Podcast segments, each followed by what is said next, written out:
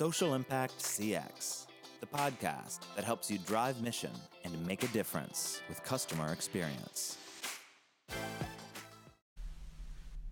Hello, everyone, and thank you for joining me for the Social Impact CX podcast. I'm John Corrigan, and I'll be your guide to how you can drive mission and achieve social impact with customer experience work. This is episode 15 of Social Impact CX, and again, thanks for listening. In episode 14, I said that I was grateful for Feedback Labs in Washington, D.C. Episode 14 was the first part of my conversation with Megan Campbell of Feedback Labs, and episode 15 is the second part of that conversation. So today, I'd like to say that I'm grateful for not only Feedback Labs, but for Feedback Labs putting together their annual event called the Feedback Summit. Over the past few years, the Feedback Labs team has put on this event where they focused on the power of feedback loops, specifically in philanthropic and nonprofit environments.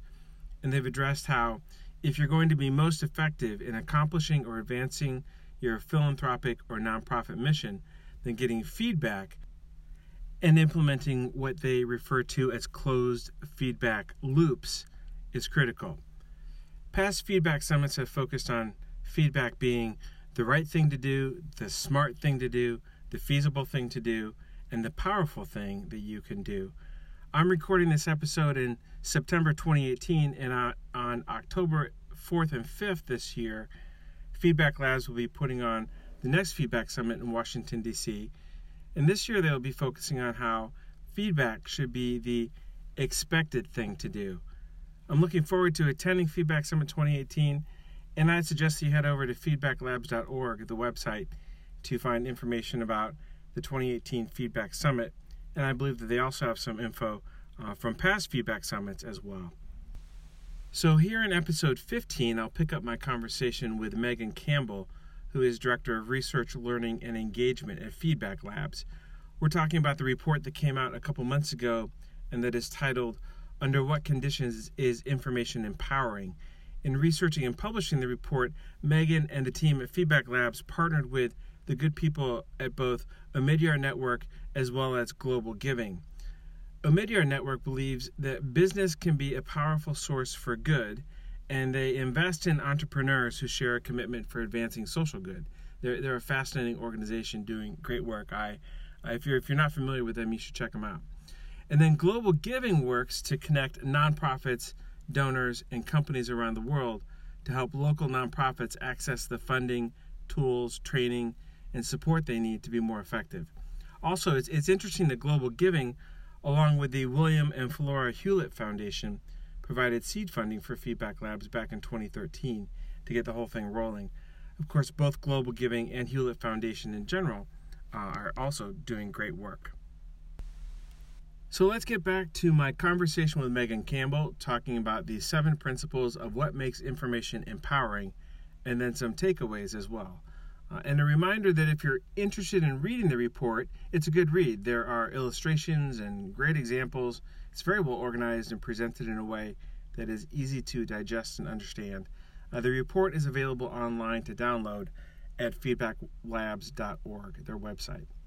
So here we are, picking up from where we left off in episode 14 with Megan Campbell. Principle four is vivid narratives persuade. Tell us more mm-hmm. about that. Well, this one, this I think is one of the principles that gets the the strongest reaction um, from people who read the report because I think they really feel how it's true for themselves, even. Um, and so, vivid narratives persuade is basically saying, okay, if reinterpretation is power, what is it that's going to motivate someone to reinterpret information? And this principle really says, you know, narratives and emotional narratives and compelling explanations are a huge factor in terms of um, motivating someone to reinterpret information in an empowering way. Interesting. Yeah, and and so there and there's some great studies cited in this um, principle, but one that I think really um, brings the point home was there was a um, a study done by um, Nyhan and Reifler in 20, 2012. It might have been a little earlier than that. Um, but basically, they told their um, study participants that there was a fire in a warehouse in which there were flammable chemicals that were improperly stored. And so those participants obviously assumed that the fire was caused by the chemicals. And so then some of the participants were told, oh, no, no, it wasn't, there were actually um, no flammable chemicals in the warehouse. So you would think they would update the information that they had, they would reinterpret it, right? But in fact, no, they remained, even after they um, received a fact that should have caused them to reinterpret information, they still continued to think that the fire was caused by flammable chemicals, even though they'd been told there were no flammable chemicals in the warehouse. So just receiving that fact was not enough for them to reinterpret the information. But when people were given an alternative narrative and they were said, actually, you know, the fire was caused by arson, that's when people were like, oh, okay. And they updated their understanding of the situation. They reinterpreted the situation. But it, required, it seemed to require that they actually be given an alternative narrative, an alternative explanation. Just being given a fact didn't lead people to the same conclusion. That's interesting. So, so why do you think that this is, has produced uh, the strongest reactions, as you said, uh, amongst all the principles? I think that more and more we're seeing the power of stories in our own lives. You know, everyone who's like stopped and watched an Upworthy video on Facebook, mm-hmm. or you know, I think I think more and more in our professional lives and in our personal lives, we're understanding that telling a story is really important and really difficult to do. Um, and so I think that a lot of people who read this report are wondering how can I make my work compelling? Um, how can I make the things that I'm learning spread and, and make them important to other people? And they're looking to stories and narratives uh, and emotional narratives as a way to do that. And so I think that people are really primed um, to to understand why this is important, especially because I think a lot of, you know, those of us who work in the social space have had many, many years of, you know, wandering, shouting in the wilderness, trying to make other people care about the work we're doing and running, you know, running up against that not working very well. And so I think people are really thirsty for um, a a way that they can make what they're doing compelling and influential. And uh, and I think stories are and narratives are a great way to do that. That's very interesting. I think it's uh, interesting that I think there's a relationship. At least I interpret a relationship with this principle four of vivid narratives persuade, with principle two of reinterpretation is power. The um, uh, to reinterpret and provide context, um, but to put it in an all important story, as you bring up, um, and, and you're spot on, I think uh, is is really important, and then being aware that that is the context that uh, you should strive to achieve. I think is uh, I think it's really great to, to pull all that out. Mm-hmm, mm-hmm. And you know, another um, case study that's in this section that I just love is um, talks about the fact that who is telling the story really matters. And so, um, so the same researchers oh no, different researchers, sorry, um, Adam Berinsky uh, at MIT looked at um, how do we uh, correct rumors, and they, you know, they had uh, study participants who were given a rumor about um, the Affordable Care Act, and it and when they got a correction about the rumor from um, a Democrat, people were less likely to um, to let go of the rumor than when they got a correction from a Republican source.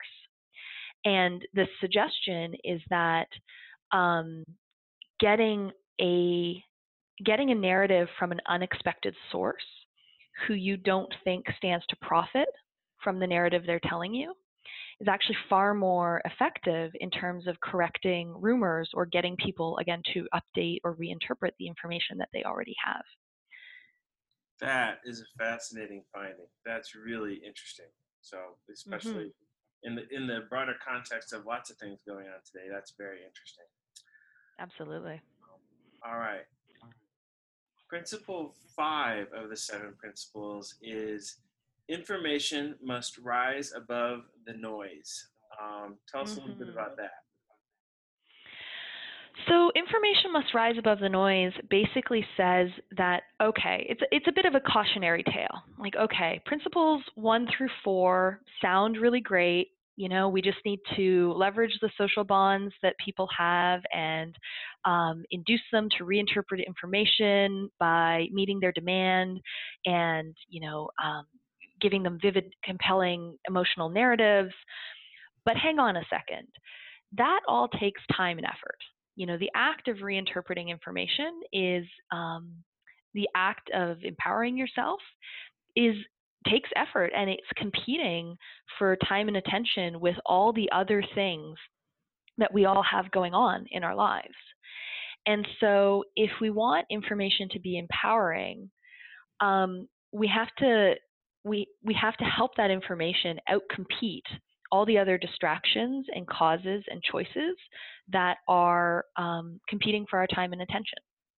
And you know, this in this um, principle, we go into the fact that you know people are very bad multitaskers, and uh, in fact, it looks like technology doesn't help us be better multitaskers, despite what we might think. So, if empowerment is built via dialogue, and dialogue takes time and effort, then we have to help people um, give time and effort to it for empowerment to really happen. Breaking through and being heard is actually, I think it requires a lot more work than what people um, consider. Mm-hmm. So absolutely interesting. Any examples on um, this principle about information rising above the noise that you want to touch on? Well, so this is where we look at Facebook. And you know, you talk to people about this report and information and empowerment and they say, "Great, what about Facebook?" it's like one of the number one questions that we we all we've all heard. And so and Facebook is interesting because as we all now know, um, it uses algorithms to help certain kinds of information rise above the noise for certain people and other kinds of information rise above the noise for for other people. And it creates you know what um, eli pariser called filter bubbles right? Where you increasingly exist in a personalized information ecosystem on facebook and in other social media um, in which the information that is being sort of raised above the noise by the algorithms in the background is based on your ideological and social group preferences um, and that can probably feel pretty good because you're getting information that that you like and that you agree with. Um, but you know, but going back to principle two, reinterpretation is power, and reinterpretation via conversation and dialogue is power.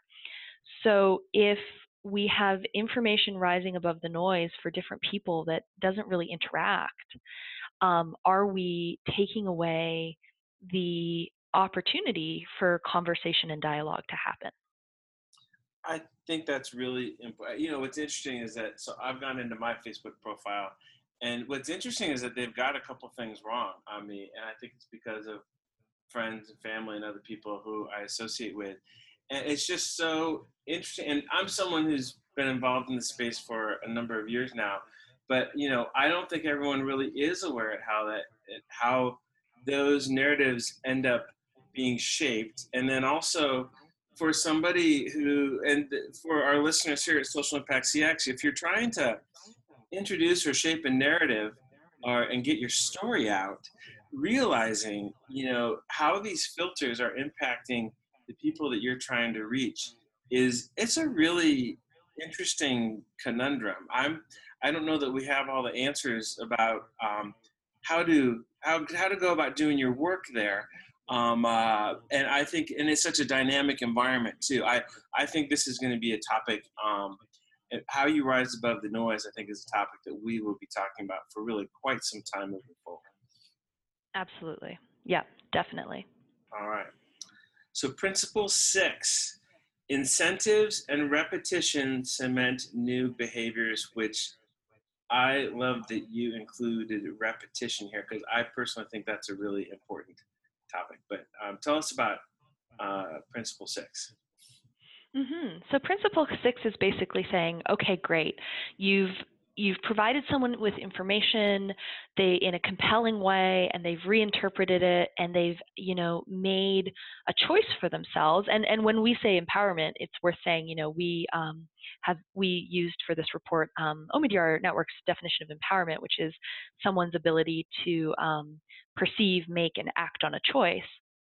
And so with principles that was hmm? great that you included their their definition of that. I, I really appreciate that when i heard that before yeah, yeah, exactly. And so principle 6 is really talking about that that last part, the acting on a choice. And so, you know, someone has perceived a choice, they've made a choice. Um, now they're acting on it and principle 6 just recognizes that for someone to turn that action into a habit or um, a, a long-term um, thing that they that they do, um, that actually takes it still takes repetition and incentives, and so those are still important to to empowerment aims um, because as someone decides you know this is something i want to do or or this is a choice i want to make how do we then help them turn that choice into a, a long-term habit? I, I think that's great and that point about repetition that i like so much is that you know anybody who tries to establish themselves on uh, twitter or facebook or anywhere on social media you know, frequency of posting is as important as what you're posting sometimes. And, uh, mm-hmm. you know, I think people in the social impact or nonprofit sector, it takes a lot of work to get your information together to post and that. But it's really important to understand that you're not done um, just when you have that piece of work completed with what you're saying and that you get it out there once or twice. Um, understanding repetition and uh, and how that can help you break through to your audience, I think is is really important, um, at, at, least from my perspective. And I think it's a it's a subject that I, from just from my experience in engaging with different nonprofits, um, I think it's missed sometimes. So I, I, was, and the idea of incentives too, which can take on many different flavors depending upon what you're doing and, and who you're trying to work with, I think is interesting too. Um, do you have any examples you want to talk about for uh, Principle Six? Well, the the case study that we that we highlight here is about um, uh, drug um, uh, drug uh, resistance education in the U.S. And you know, you say that this this point can get missed, and I think it took you know nearly three decades for um, for the US to change from lecture based, you know, drugs will kill you, drugs are bad, don't do them kind of interventions to um, to interventions that were really focused on young people practicing and repeatedly practicing good decision making when it came when it came to drugs. Um, and so, you know, I think we can all picture those lecture based, probably pretty ineffective, um, uh, you know, sitting through someone telling you something, telling you that you shouldn't do drugs.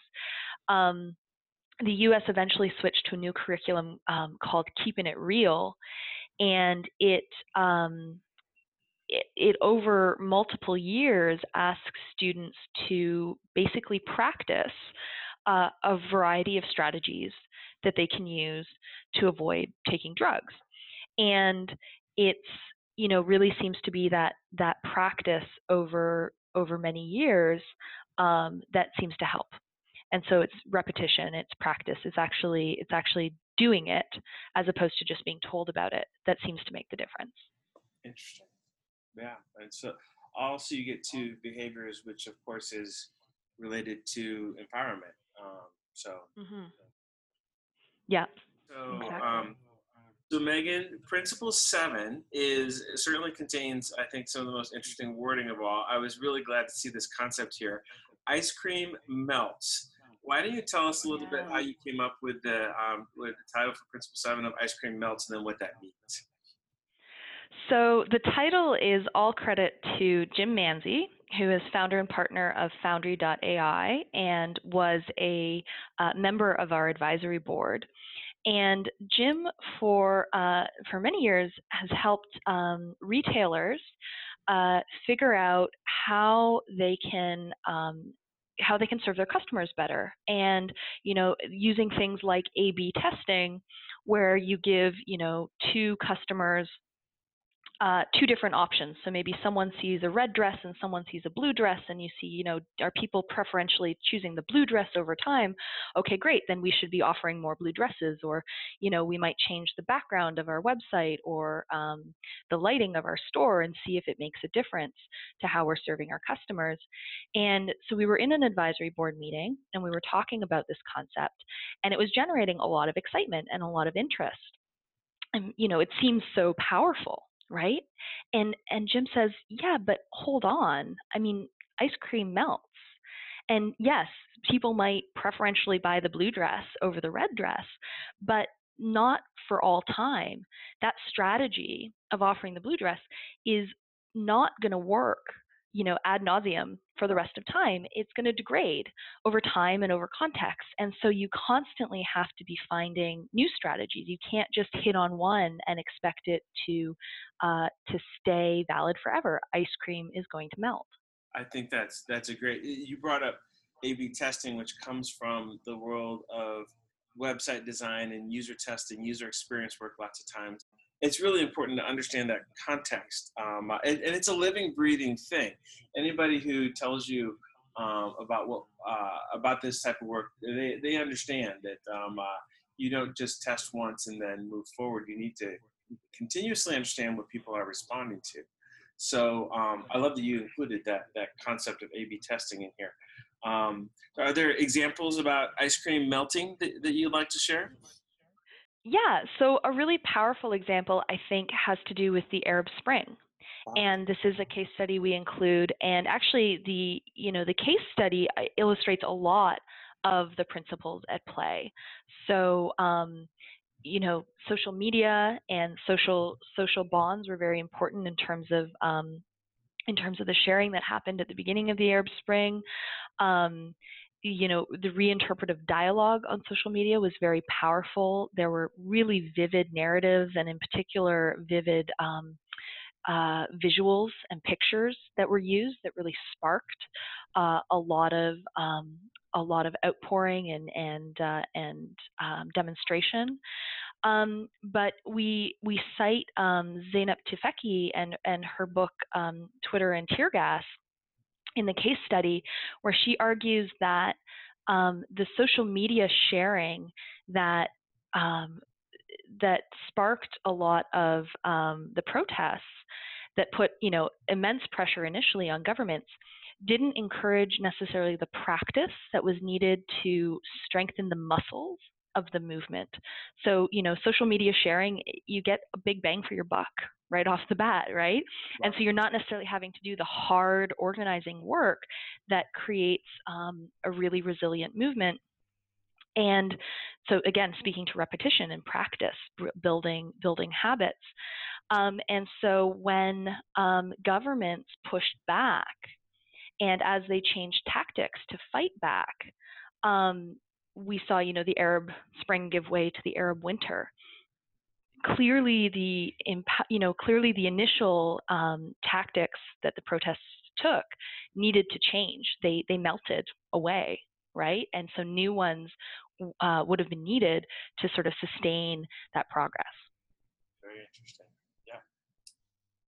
Um, okay. Well, that that is fascinating, and the concept of timeliness and stay understanding how things change and what you need to be able to do to stay current to sustain momentum and change in that i think is uh, is a very relevant concept and uh, i think that's great that that is, is principle number seven all right so if you if you're if you were recapping for somebody for, who is looking at this report you know how how would you describe then you know how you better understand the conditions for information to become empowering. Yeah, I think the you know the the real top line of the report, if you're going to remember two sentences, is you know information doesn't empower on its own. Yeah. So that's really important. if you're if you're in the information provision field, first of all, it's not going to empower on its own. and rather it's the act of reinterpreting information that is empowering. And that act is driven by social and emotional factors. And that's that's really what the report is saying. And you know, the principles dive into those social and emotional factors. They dive into how they work and, you know, do they work across time and space? Not always. But that's really that's really what um, what you need to remember from the report. Information doesn't empower on its own. The act of reinterpreting information can be empowering, and that act is driven by social and emotional factors. And you know that if you can remember that, and you take a look at the the really excellent illustrations that the report has, that's yeah. that's pretty much it.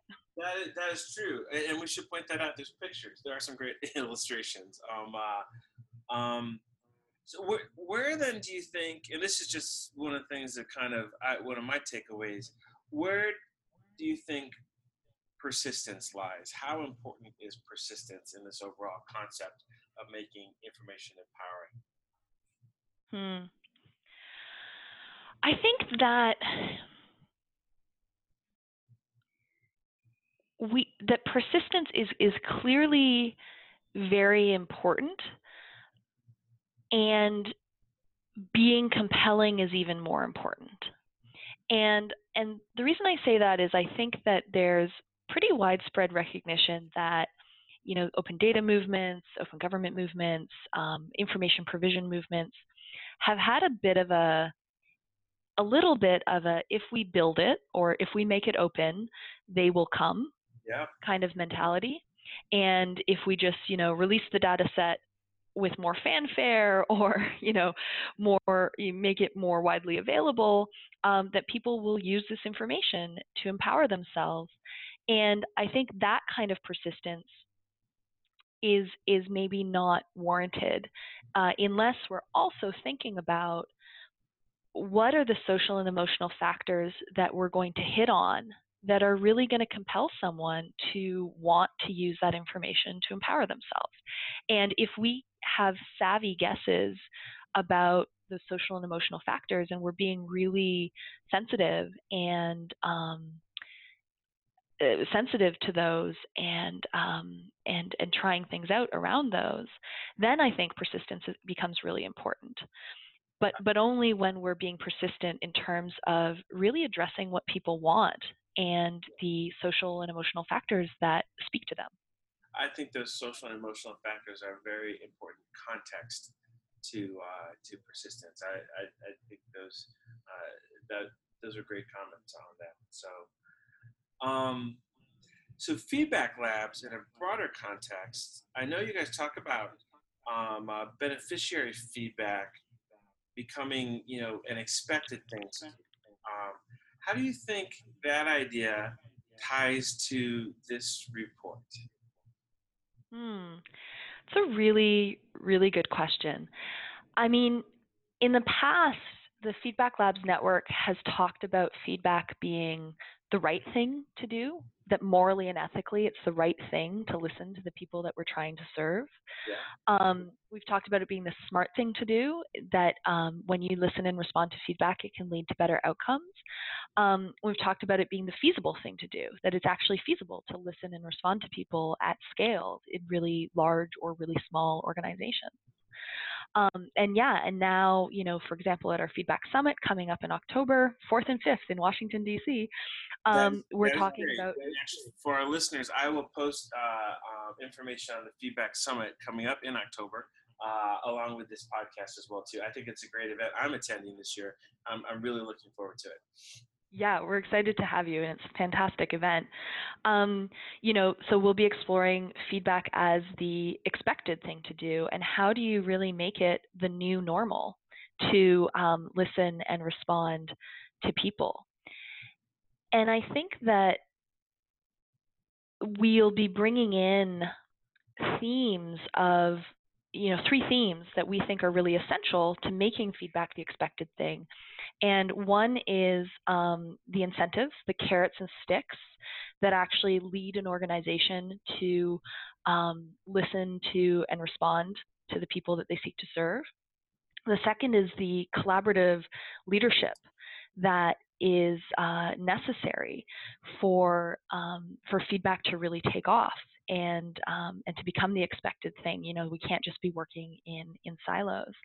And then the third theme is really equity, and you know, for feedback to be the expected thing and to really make the difference that we want to see in people's lives, we need to really be grappling with issues of equity inclusion and making sure that, you know, we're listening to feedback from from everyone and in particular the most marginalized. And I think as we think about how to uh, catalyze and support um, collaborative leadership, how we think as a community how we can grapple with issues of equity and inclusion. I think a lot of the same themes from this report become um, really important. You know, what are the what are the social bonds we're creating between people in the feedback movement? Um, what are the conversations that we're facilitating that help us reach new conclusions? Um, what are the you know what are the demands that people have? Who's demanding that their feedback be listened to and and and that their information be heard? And how do we how do we meet that demand? Um, what are the stories that we tell ourselves as um, as a feedback community that are going to really um, spark the, the, collaboration and the creativity and the ambition um, that we want to see. And so i think that you know as, as I said at the beginning, in some ways it was a super broad question and we looked at just you know so many hundreds of papers and examples and came up with principles that hopefully are are are sharp and pithy and also sort of encourage that kind of reflection. Like okay for the goal that i have and uh, for the context i'm in what what do vivid narratives look like? What vivid narratives do I need to think about? What does reinterpretation look like? And so I think, you know, definitely looking at the feedback field and Feedback Labs' as network, um, I can, you know, I find the principles helpful to say, okay, yeah, like as we are trying to, to encourage collaborative leadership, what what stories are we telling? Let's think about that. Let's talk about that. What reinterpretation are we um, encouraging? Uh, and so hopefully other people, you know, in totally different fields will look at these principles and find something that sparks, you know, a useful reflection or a useful uh, new idea for, for their work. I think that's great. I, I, think that's a great way to wrap up our, our conversation. before we're done, I would like to say those those three themes you brought up are I think they're all great. Um, I'm I'm really uh, applaud you guys for um, bringing focus to the third theme of equity and inclusion. Um, uh, I think it will be very interesting to explore that subject as well too. I think that's of great interest to the people that are tuning into uh, the Social Impact CX podcast as well too. So, but um, and that you guys are going to explore more of that at the Feedback Summit is uh, I think something really to look forward to. Absolutely. All right, so um, so let's bring it to a close here. We know that we can find everyone listening. You can find the report at the feedbacklabs.org website, uh, and you, if you find them on Twitter, if you check out the hashtag InfoPower, that's I N F O P W E R P O W E R. Um, uh, on Twitter, you'll find that. Are there other places on social media that people should be checking, Megan? I'd say f- follow at Feedback Labs um, or at Global Giving or at Omidyar Network. Um, but you know the hashtag and the website are really the best ways to to find it. That is great. Um, uh, anything else you'd like to say in a, in a closing comment? Just that you know, as I said, I think that these are these are principles that are really only useful insofar as they're used and insofar as someone looks at them and and sees what they spark for their work and and what you know reflections or ideas they come up with. So really encourage people to interact with them um, to you know make suggestions about like where does this work need to go next? You know what are the questions that we should be asking after this because um, I by no means is this you know the book is closed on this topic. I think there's so much richness there to explore. I would agree. All right. Well, thank you, Megan Campbell of Feedback Labs. Um, I appreciate your time and I appreciate this fantastic report, and I hope everyone uh, downloads it and checks it out. Well, thank you so much for having me. All right, good deal. Thank you. Thank you. This is Social Impact CX Podcast, episode 15, and that was the second part of my conversation with Megan Campbell, the Director of Research, Learning, and Engagement at Feedback Labs in Washington, D.C. Part one of my conversation with Megan about the report Under What Conditions is Information Empowering can be found in Social Impact CX episode 14. I really enjoyed my conversation with Megan, and I think Feedback Labs is doing some fascinating work. Again, you can download the report titled Under What Conditions is Information Empowering, which was released in summer of 2018 from the Feedback Labs website, feedbacklabs.org. And at the website, you can also check out information about their Feedback Summit event. The next one is taking place in October 2018 as I record this. As I've said before, Social Impact CX is also intended to be an interactive forum, a place to stir conversation, answer questions, provide some context, definitions, hopefully achieve a better understanding of customer experience work, especially in a social impact or nonprofit environment. So, what questions do you have after listening to my discussion with Megan? You can ask a question or make a comment at Social Impact CX a couple different ways. First, you can send an email to comment at socialimpactcx.com. That's C O M M E N T at S O C I A L I M P A C T C X.com. You can also find us on Twitter and post a question there. Our Twitter handle is at Social Impact CX. And please follow us on Twitter to stay up to date with new podcasts and other related content. You can also find me on Twitter myself at the handle at JF Corrigan, or if you're listening to this podcast via YouTube, feel free to post a question in the comments section and we'll do our best to catch you there. And while you're at YouTube, please subscribe to the Social Impact CX channel. This is John Corrigan reminding you that, especially in social impact work, it's important to understand that your mission is really all about someone else's journey. And the more you know about someone's journey, the more you can help. Thanks for listening to Social Impact CX.